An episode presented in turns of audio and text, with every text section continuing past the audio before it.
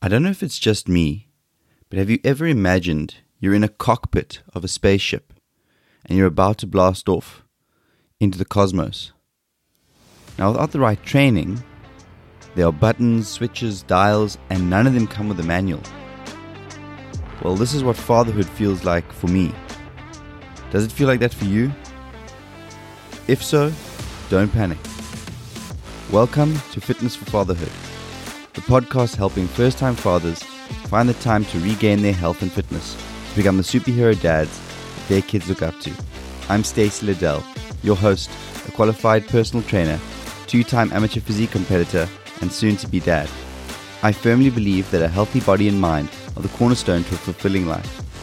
Get ready to gain actionable tools and strategies from real life examples to take control of your health and fitness to become the superhero dad your kids can look up to. So today I've got you covered if you've ever wondered what really goes into antenatal classes or what exactly a birth plan should look like. Plus, I'll give a sneak peek into things that most expecting dads don't want to talk about. And do you feel like you're walking into fatherhood wearing a blindfold? That's okay, stick with me and we'll turn those jitters into a swagger. I want you to learn how you can step up and truly participate in the birth of your baby. At this point, I think it's important that I recap a little bit of the previous episode because these episodes really go hand in hand. In the previous episode of Fitness for Fatherhood, we explored the profound journey of pregnancy and fatherhood from a new dad's perspective. I started by underlining the importance and relevance of understanding pregnancy, the physiological and emotional changes a woman goes through, and the pivotal role a new dad plays in this transformation period. Together, we delved into each of the three trimesters of pregnancy, noting the physical and emotional experiences that moms to be usually go through, and how new dads can support them during each stage. We examined the significant emotional changes women experiences during pregnancy and how these changes can help a father to provide effective emotional support to his partner. We then discussed the importance of active involvement from dads to be throughout the pregnancy journey, from attending those doctor's appointments and childbirth classes to being present during birth and the early interactions with newborn. I stressed the importance of developing open and empathetic communication with your partner during pregnancy. I highlighted that good communication not only strengthens the bond between you and your partner, but also creates a nurturing environment for the upcoming baby. And lastly, we talked about building a strong foundation for fatherhood by embodying traits like patience, flexibility, nurturing abilities, and maintaining personal health and wellness, all while achieving a healthy work life balance. If you haven't already listened to the episode, I suggest that you do, as it's a great primer for today's episode. And today I'll be kicking off the episode talking about antenatal classes. Now, if you're sitting there wondering what the hell does antenatal mean, don't worry, I felt the same way. And that's when one of my little learning tricks popped into my head, and I looked at the word carefully again and I thought, well, wait a minute, I know what those two words mean on their own. I've played poker, and when I've paid antes, it's before the action. I've paid before the action.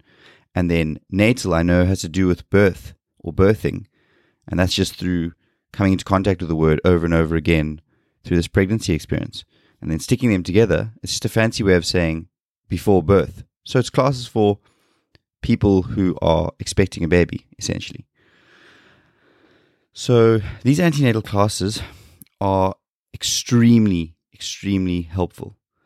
We had a wonderful doula that led ours, and yes, at times they were a bit draining, just because the way that ours were formatted were four hours at a time, two days in a row, for two weeks. So it was a Saturday and a Sunday, four hours, four hours, and then I think there was a week or two break between the next class, and it was four hours and four hours. So in total, 16 hours covered in four days. So it was hectic. Was a lot.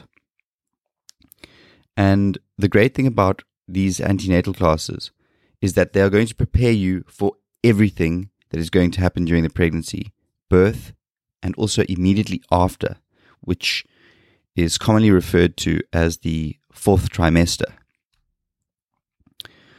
Okay, so now, you might think that these classes are exclusively for mom, and I have to disagree here. As a dad to be, I learned so much, and I think you're going to need them just as badly. Maybe even more so, because let's be honest, we're often out of the loop when it comes to these things, when it comes to looking after babies. There's no need to have any shame about this. For me, it was a fact. I seemed to know a lot less going into these classes than my wife did. And honestly, going to labor and delivery without some prep work is going to be like showing up to a boxing match without having done at least some basic training and some sparring. The great thing about antenatal classes is that it can teach you about the stages of labor, pain relief options, breathing techniques, and as I said, how you can take care of your newborn. Now, some of these things might sound a bit alien to you, but that's okay. These are going to be lifesavers when your partner is in labor and when you finally bring your little one home. Moreover, these classes give you a chance to ask questions in a non judgmental environment. I know I had tons of questions and I got to ask them and get some clarification on some of the things. So, if you want to know if it's normal that you're worried that you might faint when watching your partner in labor, or how often your newborn should be bathed, this is going to be the place to ask. So please, gentlemen, trust me, do yourselves a massive favor. Do it for your future self. Sign up for those antenatal classes. Engage in the sessions. Ask questions and equip yourself with knowledge. Believe me, your partner is going to appreciate it. She'll love it that you're putting in effort and getting involved. Because remember, at the end of the day, the two of you are in this together. The second thing I want to talk about today is the birthing plan. Now, I know some of you more technically orientated guys are probably starting to map out this elaborate scheme with blueprints and 3D models in your head, but you're definitely overthinking it. So let me stop you right there. It's much more simple than that, but it is super important. A birth plan is basically a document that lays out you and your partner's preferences. This is going to be extremely helpful for the day of birth of your baby. Think of it as a wish list for the best case scenario. You'll hear from some people that just like any other plan, flexibility is going to be key. Now, to some extent, I agree with the statement, but I'll explain why I don't wholly agree with it. But I do understand where the sentiments come from. The priorities here are the safe delivery of your baby and ensuring your partner's well being. What goes into a birth plan, you might be asking? Well, it includes things like where you want to give birth, the type of environment your wife wants during labor. Does she want pain relief medication? And who do the two of you want to be in the room? Who do you want to be present for the birth? For instance, do you want the room to be dimly lit with a calming atmosphere? Or do you want a disco ball with the latest Psytrance bangers playing in the background. I know which one I'd go for, but that's your call.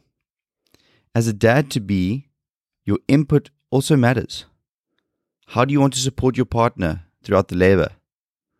Do you want to cut the umbilical cord? Would you like to do skin to skin contact or kangaroo care with the baby after mom's had her turn? These decisions should be made together and should be included in your birth plan.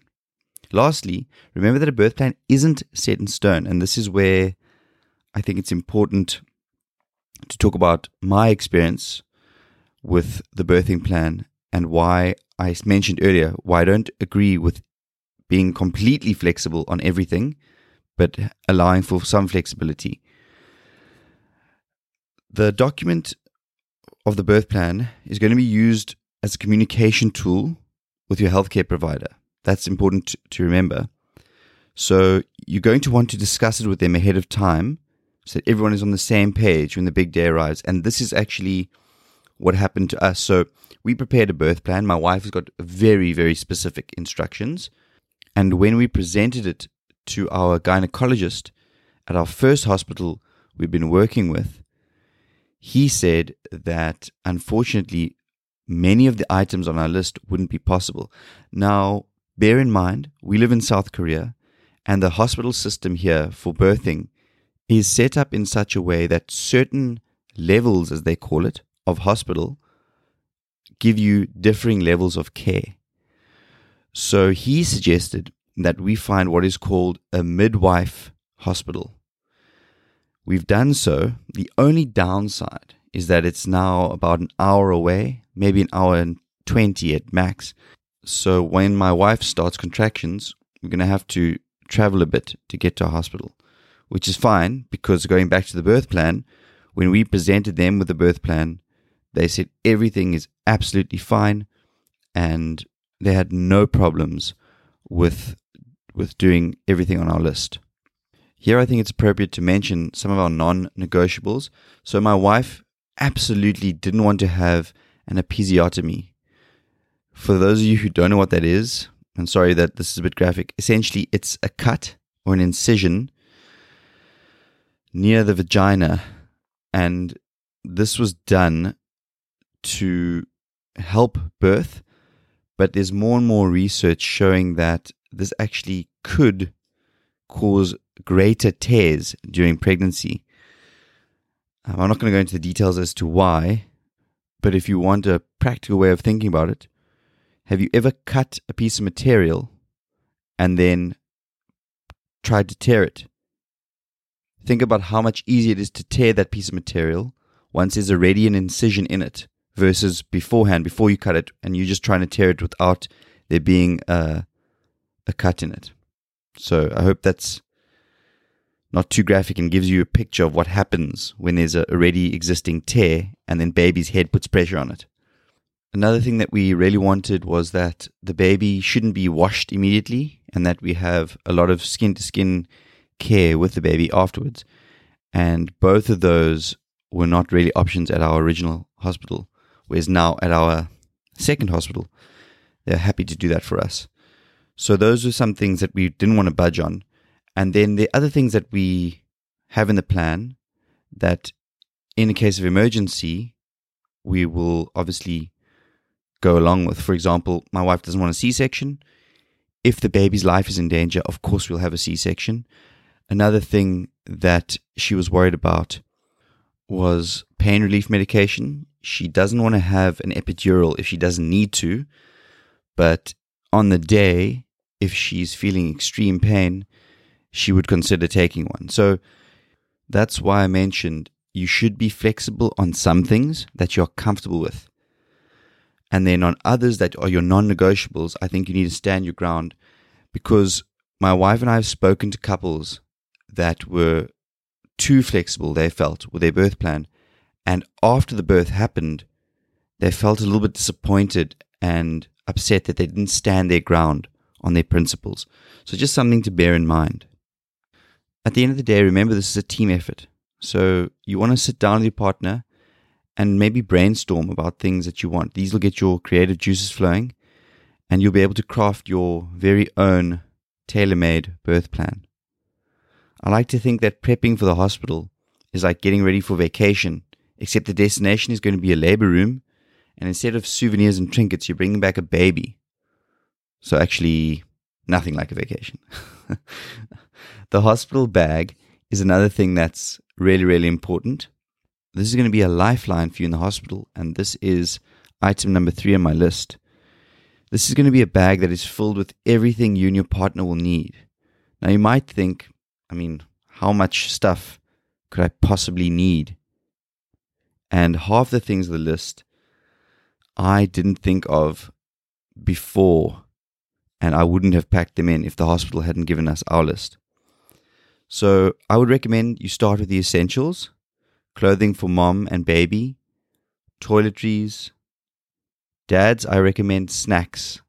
At our hospital, they do provide mom with meals, but it's a pretty basic meal. And so there's nothing worse than a cranky, hungry person in the midst of labor. I can't imagine be, something being more stressful or more annoying than being hungry and trying to deal with going through contractions and things like that. Oh, yes, of course. And I just remembered if you're going to take your digital devices, make sure you pack your chargers because the last thing you want to happen is that your phone dies and you're wanting to communicate with family or send them a picture after baby's born. Right, so don't forget your creature comforts that'll make your hospital room feel like home. Maybe your wife has a favorite pillow, or perhaps you have a speaker that you'd like to bring so that you can play a selection of your own music. Or is there a special blanket that is super, super old, but your wife can't sleep without? Trust me, your partner is going to thank you for putting in some effort to make it feel a little bit more homely.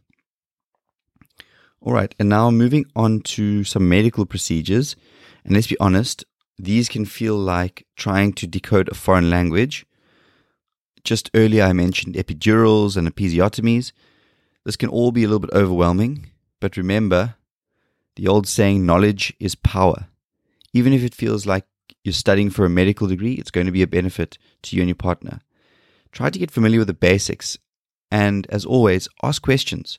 Your healthcare provider is there to help you, and I'm pretty sure they don't mind explaining so that you can understand what's happening. So don't be shy. I can imagine it's always better to ask than to be trying to Google while you're mid labor. And just like that, I think we're into the home stretch of this episode. And I want to just talk about labor support. This is where rubber meets the road. So it's like talking about D Day, or more like V Day, the grand event, the final boss battle, whatever you want to call it. It's the day you've been preparing for. And from what I've heard, there's no such thing as being too prepared when it comes to childbirth. When it's come to the big decisions about childbirth, I've allowed my wife to make the decisions. After all, she is the one giving birth and she wanted to do her birth naturally. And speaking to other dads who've experienced going through natural birth, they said it's quite a surreal, wild experience. So that's why I want to address this topic because I think it's one of those things that you can never really explain to somebody what it's like until they're right in the thick of it but it'd probably be good to kind of give you perspective, get your mindset right for the big event. So I've been told as a dad to be that obviously you're not just there to spectate, right? It's not a it's not a sports game. You're a participant, a co-pilot, a cheerleader, and dare I be so bold as to say, a superhero in the making. Your role is to support your partner. You're going to want to keep her comfortable and be her biggest advocate. Remember, she's in a really vulnerable state there, and she's going to need you more than ever. So, you might be asking, how the hell can I do that? How do I support in that situation? The best thing is communication. Understand exactly what she needs. Maybe she needs someone to squeeze her hand. And let me tell you, I've been told that they can squeeze the heck out of your hand. So if you imagine your wife's grip isn't that strong, prepare for your hand to be squeezed by what feels like professional rock climber. At other times, your wife might need words of encouragement, or she'll need you to just maintain the calm and peaceful environment that she wants for the birth of your child. And let's not forget the importance of advocating for your partner. Labor is a whirlwind she might not be able to voice her needs or preferences. That's where you will have to step in. Remember, that's why you guys crafted that birth plan that I spoke about earlier. This comes into play when everyone is a bit scattered and doesn't know what exactly you want. Remember, you also have to have a good understanding of potential birth complications. This is key. Now, I know a lot of people don't like talking about this. It's not pleasant. These things do happen and sometimes they end in tragedy. So it's crucial to address them here and now. Remember your antenatal classes.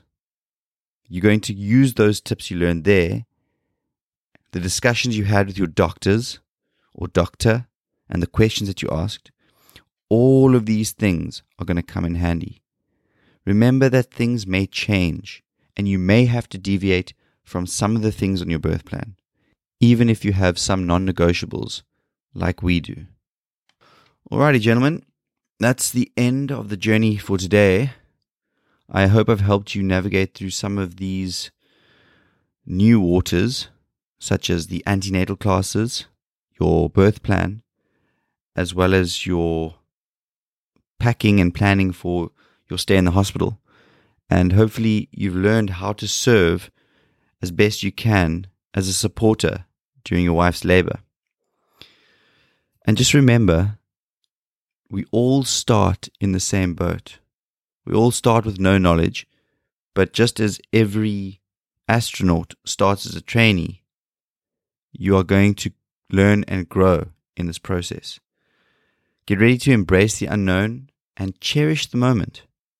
This process isn't just becoming a dad, it's also about becoming the best version of you. As I close the episode today, I want to challenge you to not just listen, but act.